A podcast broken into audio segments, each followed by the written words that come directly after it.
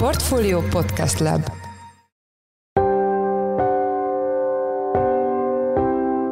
Mindenkit üdvözlünk, ez a Checklist, a Portfolio munkanapokon megjelenő podcastje augusztus 3-án, szerdán. A mai műsorban egy témával foglalkozunk, ez pedig az, hogy a Magyar Nemzeti Bank legutóbbi júniusi adatai alapján trendforduló következhetett be a hazai lakossági hitelezésben. Hasonló dinamikákat még 2008-ban láthattunk, ugyanakkor vannak körülmények, melyek alapján nem kell olyan brutális hitelszűkére számítani, mint abban az időben. 2013 óta folyamatosan növekszik a hitelezés, a lakosságnál egy természetes boom figyelhető meg, akkor indult be nagyjából a lakáspiac, és 2016-tól nagyon bőkezű csok támogatások, 2019-től pedig még bőkezűbb egyéb támogatások, például babaváró támogatás és hitel generálja vagy katalizálja ezt a, ezt a piacot, és most elérkeztünk egy olyan pillanathoz, amikor bizonytalanná vált, hogy ez a boom folytatódik-e. Ugye láttunk már ilyet a Covid időszakában 2020-ban is, de akkor egyértelműen kijelenthető, hogy csak egy átmeneti megtorpanást.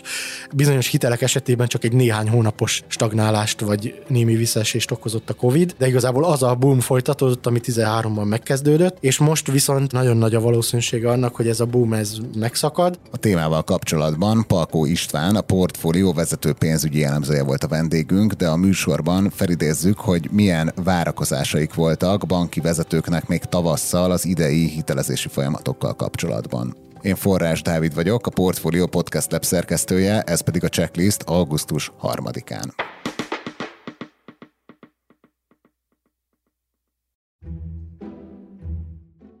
Megjöttek a Magyar Nemzeti Bank júniusi hitelezéssel kapcsolatos adatai, melyek alapján erős fél éve volt a hazai banki hitelezésnek, de pont a legutóbbi júniusi értékek már visszaesésről tanúskodnak ha tényleg trendforduló az, amit látunk, akkor nem lehet azt mondani, hogy ez váratlan lenne. Érdemes felidézni, hogy mit mondtak banki vezetők a portfólió checklistnek még tavasszal, azokban az interjúkban, melyeket május 17-én a Portfólió Hitelezés 2022 konferencián rögzítettünk. Előbb halljuk röviden Harmati Lászlót, az Erste Bank vezérigazgató helyettesét, majd pedig Florova Annát, az OTP Bank ügyvezető igazgatóját. Idén a szektor egészét látva visszaesés számítunk. Ennek két forrása van. Egyrészt nyilván jóval magasabbak a piaci kamatok, ami egy keresletet szok visszahúzni. Másrészt van egy bizonytalanság, néhány támogatási formát kivezetett az állam, illetve a Nemzeti Bank, ez leginkább az zöld jellemző, és hát az árak is nagyon megnőttek, tehát bizonyos megfizethetőségi helyzet is kialakult. Ez általában visszaesést szokott eredményezni, így mi az Eszter részéről egy ilyen 15% körüli folyosítás visszaesést várunk tavalyi évhez képest, ami egy nagyon szép fel felfutó év volt. A tavalyi évet nagyon sok tényező befolyásolta, hogy ilyen nagy növekedés legyen. Igazság szerint egy pandémiát követő évben voltunk, amikor amellett, hogy fejlődött a piac, azért egy késletetett kereslet is volt, illetve 20 év végén belet jelentve egy nagy támogatási, állami támogatási csomag, amit bevezettek a következő évben, és gyakorlatilag február-márciustól felrobbant a piac, nagy verseny volt, alacsonyan tartották a kamatokat a bankok, annak ellenére, hogy már látszott némi emelkedés a hozamokat, mind a rövid, mind a hosszú hozamokat és mindennek a tetejére uh, jött az öt otthon program októberben, úgyhogy ez, ez benne volt ez a nagy növekedés, ami ebbe az évben valószínűleg nem tudjuk megismételni. Több körülmény is közrejátszik, meg egy sajnálatos háború, hozzájárul továbbra a negatív, negatív hatásokra, ami biztosan mind a kereslet, mind a kínálat oldalon megjelenik. Egy szűkülő piacra, piacra számítunk, csökkenés várható a tavalyi évhez képest 10-15 százalékkal kisebb piacot jelzik előre az elemzők. Banki vezetők tehát már számítottak arra a visszaesésre, amely lehet, hogy most vette kezdetét. A, a témával kapcsolatban itt van velünk Palkó István, a portfólió vezető pénzügyi elemzője. Szia István, üdvözöllek a checklistben. Szia, köszöntöm a hallgatókat. Első kérdésem, hogy milyen folyamatokat figyelhettünk meg a folyósítás tekintetében a, a lakáshitelezésben, a, a babaváró és a személyi kölcsönök piacán az idei év első fél évében? Nagyon erős volt az első fél év. Általában ugye a hitelezési adatokat, mint sok más gazdasági adatot, az egy éve korábbi évvel szoktunk összevetni, és az azt mutatja, hogy az első fél évben 30%-kal több lakáshitelt vettünk fel, ez a szerződéses összegre vonatkozik, mint egy évvel korábban, személyi kölcsönből 23%-kal többet, és összességében lényegében az összes hitelből 11%-kal többet, mint tavalyi év első felében. A lakossági hitelezésnek gyakorlatilag három motorja van.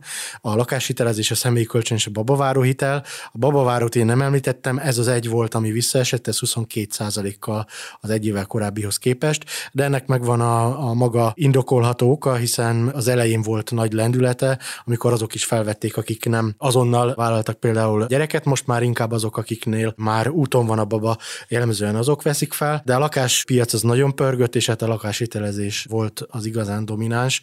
Ez elképesztő menetelést hajtott végre az első fél évben. Igen, tehát az első fél év az, az erős volt, de ha csak a júniust vizsgáljuk, akkor ez mennyire tűnik trendforduló hónapnak? Bizony, hogyha csak a júniust nézzük, akkor már 6%-os visszaesést látunk az előző év júniusához képest. Ennek két oka lehet, az egyik az egy általános lassulás a lakáshitelezésben, a másik pedig az, hogy egy előrehozott keresletet láthattunk tavasszal. Akik nyáron vették volna fel a hitelt, azoknak egy része előrehozta ezt tavaszra, hiszen akkor még elérhető volt a Zöld Otthon program. Az MNB-nek az a programja, amely kifejezetten az energiatakarékos lakások finanszírozását támogatta, és voltak olyan hónapok, amelyekben a 40-50 át elérték az új hitelezésnek ezek a hitelek. Most már ezek azért visszaestek, támogatott hiteleknek az aránya jóval kisebb volt, most már olyan egyharmad volt nagyjából az előző hónapok 50%-ához képest, de ez fokozatosan csökken ennek a programok a kifutásával. Most már lényegében csak a, az úgynevezett csok hitel lesz a kamat támogatott hitelek közül az, amelyik tovább támogatja a lakáshitelezést, miközben a hitelkamatok, a piaci hitelkamatok egyre magasabbak, júniusban már 6,6%-os átlagkamattal vették fel ezeket a háztartások. És hogy alakultak a kamatperiódusok? Ugye a kamatstop miatt erről sokat beszéltünk, itt milyen dinamikák figyelhetők meg? Ahogy a felhasználási célban az új lakások hitelei kerültek előtérbe a tavasz folyamán, úgy a kamatperiódus szempontjából a fix kamatozású hitelek voltak dominánsak tavaszi hónapokban. Ez annak volt köszönhető, hogy az Old Otthon programot fix kamatozással nyújtották a, a bankok. Így volt olyan hónap, például április, amikor 50% felett volt ezeknek az aránya.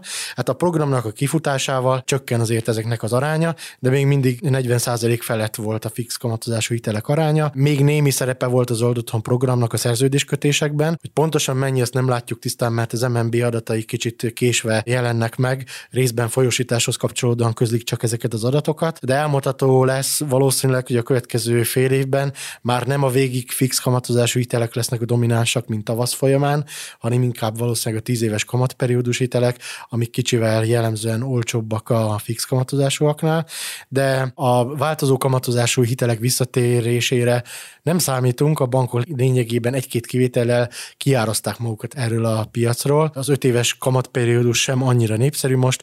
A tíz éves, egyébként a hozamokban is ez figyelhető meg az állampapír hozamokban, hogy a hosszabb lejáratú hozamok azok alacsonyabbak.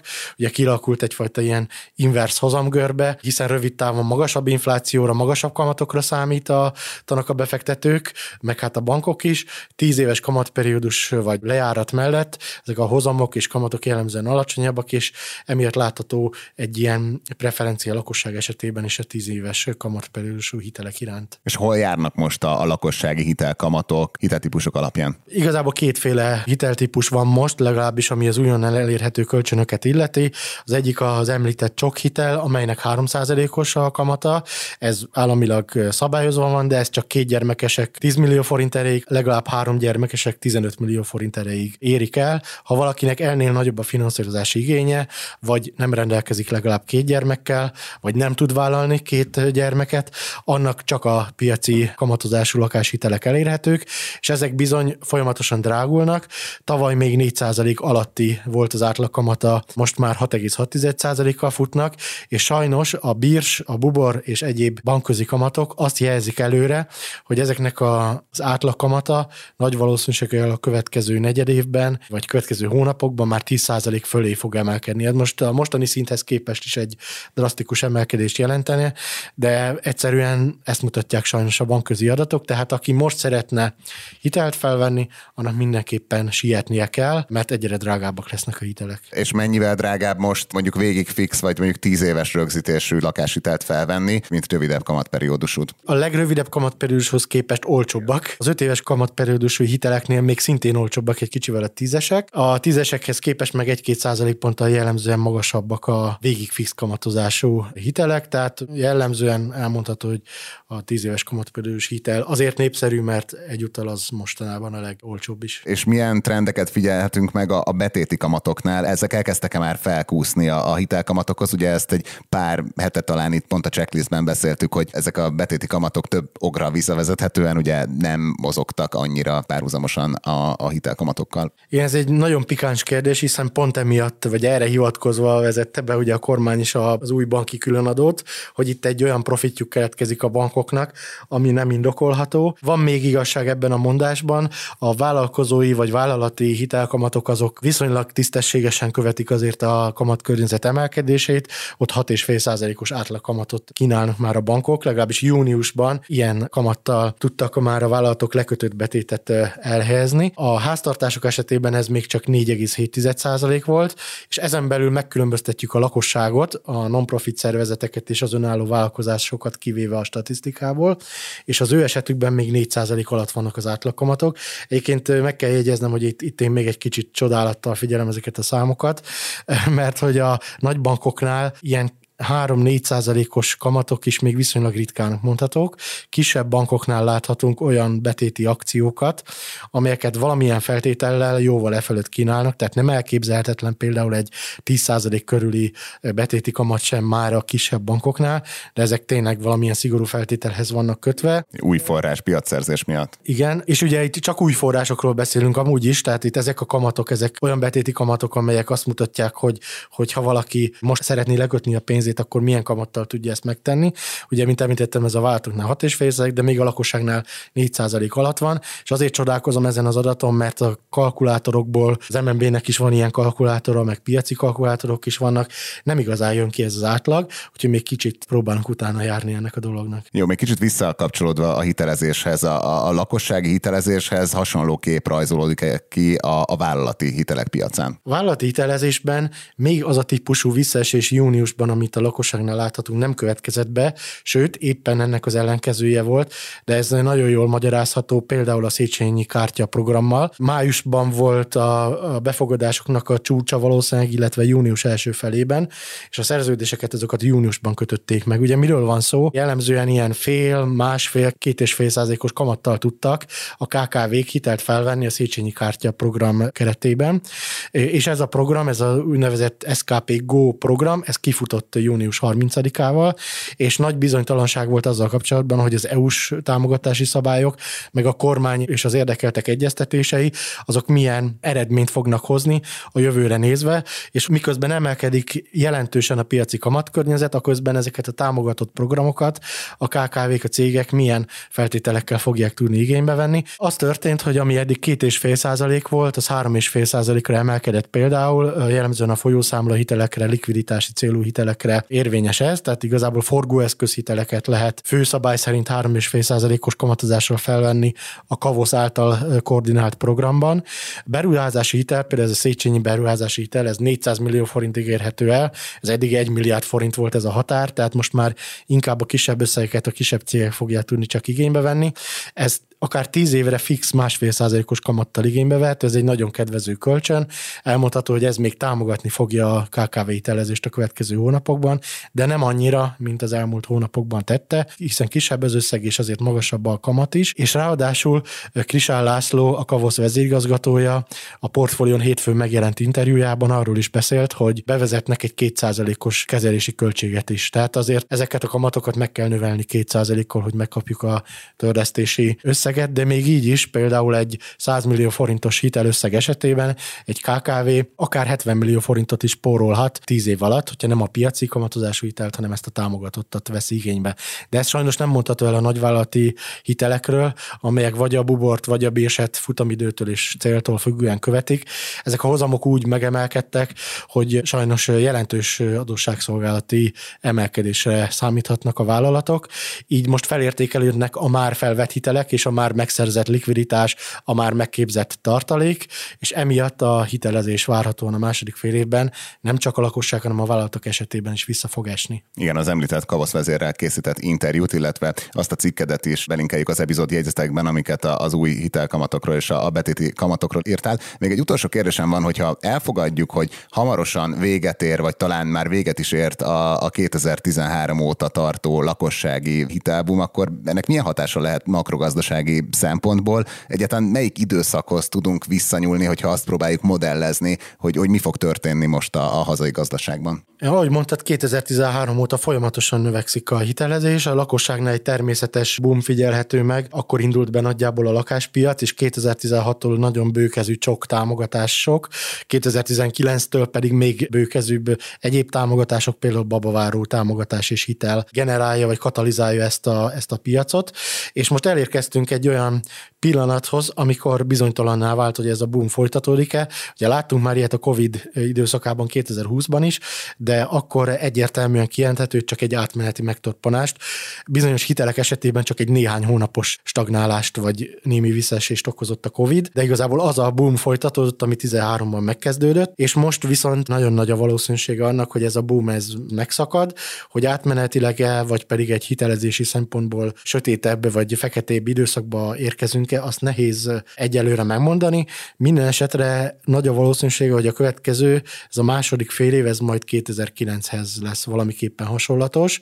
Ugye azt láttuk 2008-ban is, hogy már megvolt a Lehman csőd ősszel, és a lakáspiac elkezdett visszaesni, de 2009 első hónapjaiban még volt egy tehetetlenségi nyomaték, ugye a már igényelt kölcsönöket, vagy a már csőben lévő tranzakciókat, azokat 2009 első hónapjaiban még lebonyolították a háztartások, és az igazi visszaesés az a 2009 későbbi időszakában következett be. Most az látható, hogy a kamatkörnyezetnek az emelkedése volt már hatással az idei első fél évben a piacra, de még nem olyan hatással, hogy a szerződés kötések összegében ez egyértelműen látszódott volna. Ugye, mint említettem, június volt az igazán az az első hónap, amikor éves összevetésben például a lakáshitelezés már visszaesést mutatott. Igazából az idei év második fele, illetve hát a jövő évnek az első fele lehet az a kritikus időszak, amikor már egyértelműen nem csak a lakosságnál, hanem várhatóan a vállalatoknál is a szerződéskötéses összegek visszaesése következik be, illetve a hitelállománynak megkezdődik, vagy folytatódik a növekedésében a lassulás.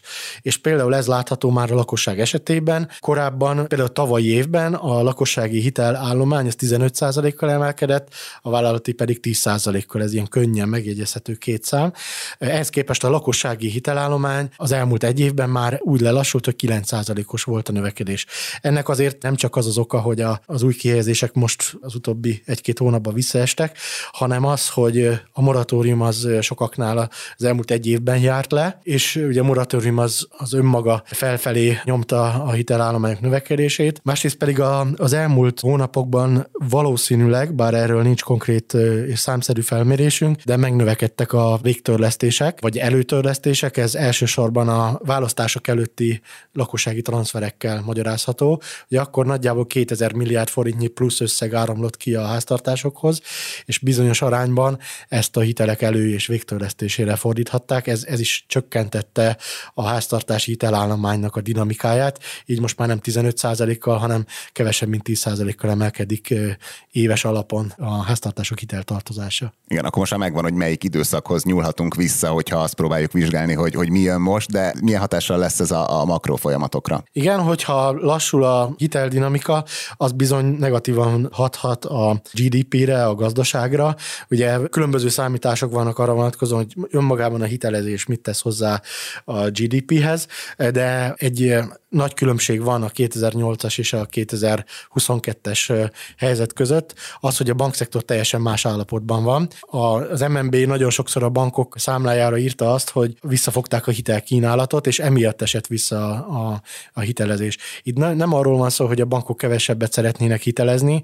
A bankadó, az új banki különadó ellenére a bankok nagyon magas tőkeszinten és nagyon nagy likviditási szinten rendelkeznek. Informálisan is rengetegen megerősítik nekem azt, hogy nem szeretnék visszafogni a hitelkínálatot a bankszektorban, hanem arra készülnek, hogy a hitelkereslet természetes visszaesése következtében fognak csökkenni a hitelvolumenek. Itt nyilvánvalóan az árazási kérdések miatt, tehát hogy 10% feletti kamattozással fognak futni a következő hónapokban a piaci hitelek, akár a lakosságot, akár a vállalatokat nézzük, és hát itt aztán már nem fogja kitermelni például egy vállalat esetében a beruházásnak a, a cash flow-ja, azt, amit hitelben kellene felvenni, úgyhogy így a kereslet fog visszaesni nagy valószínűséggel, és az a mérleg alkalmazkodás, amiről annyit beszéltünk 2008 után, hogy a bankok tudatosan csökkentik a kitettségüket a háztartások, vállalatok felé, tudatosan kevesebb hitelt kínálnak, az most várhatóan nem fog bekövetkezni. Tehát, hogyha volt két motorja a hitelezésnek, a, a kereslet és a kínálat, ami kiesett 2008 után, és egészen 2013-ig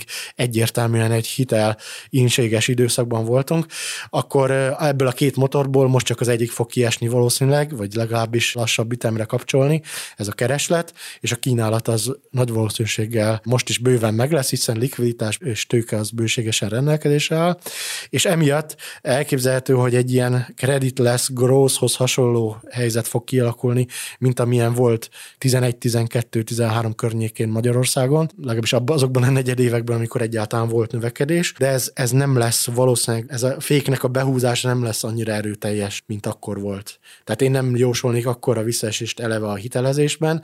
Elképzelhető az is, hogy a, a hitelállományok azok tovább bővülnek, és csak a, az új kihelyezésekben láthatunk majd egy visszaesés, de szerintem nem töredékére fog visszaesni például a, a lakáshitelpiac, mint ahogyan 2008-ról 2012-re, 13-ra, hanem néhány tíz százalékkal. Tehát mondjuk az lehet, hogy a, a felére, de annál kisebb vélhetően a jelenlegi gazdasági kondíciókat vagy a kilátásokat figyelembe véve nem lesz az a visszaesés. Tehát akkor mondjuk lehet, hogy inkább a bankszektor úgy passzívan követni fogja a gazdasági folyamatokat, és nem így aktívan okozója is lesz a, a csökkenésnek, mint azt mondjuk 2008-ban. Pontosan ezt ugye szerették úgy megfogalmazni, hogy nem a bank a probléma, hanem a bank a megoldás ebben a helyzetben. Ez a nagy különbség lehet a kétféle válság között, igen. Köszönjük szépen az elemzésedet. Az elmúlt percekben Palkó István, a portfólió pénzügy rovatának vezető elemzője volt a checklist vendége. István, köszönjük, hogy a rendelkezésünkre álltál. Én is köszönöm, sziasztok!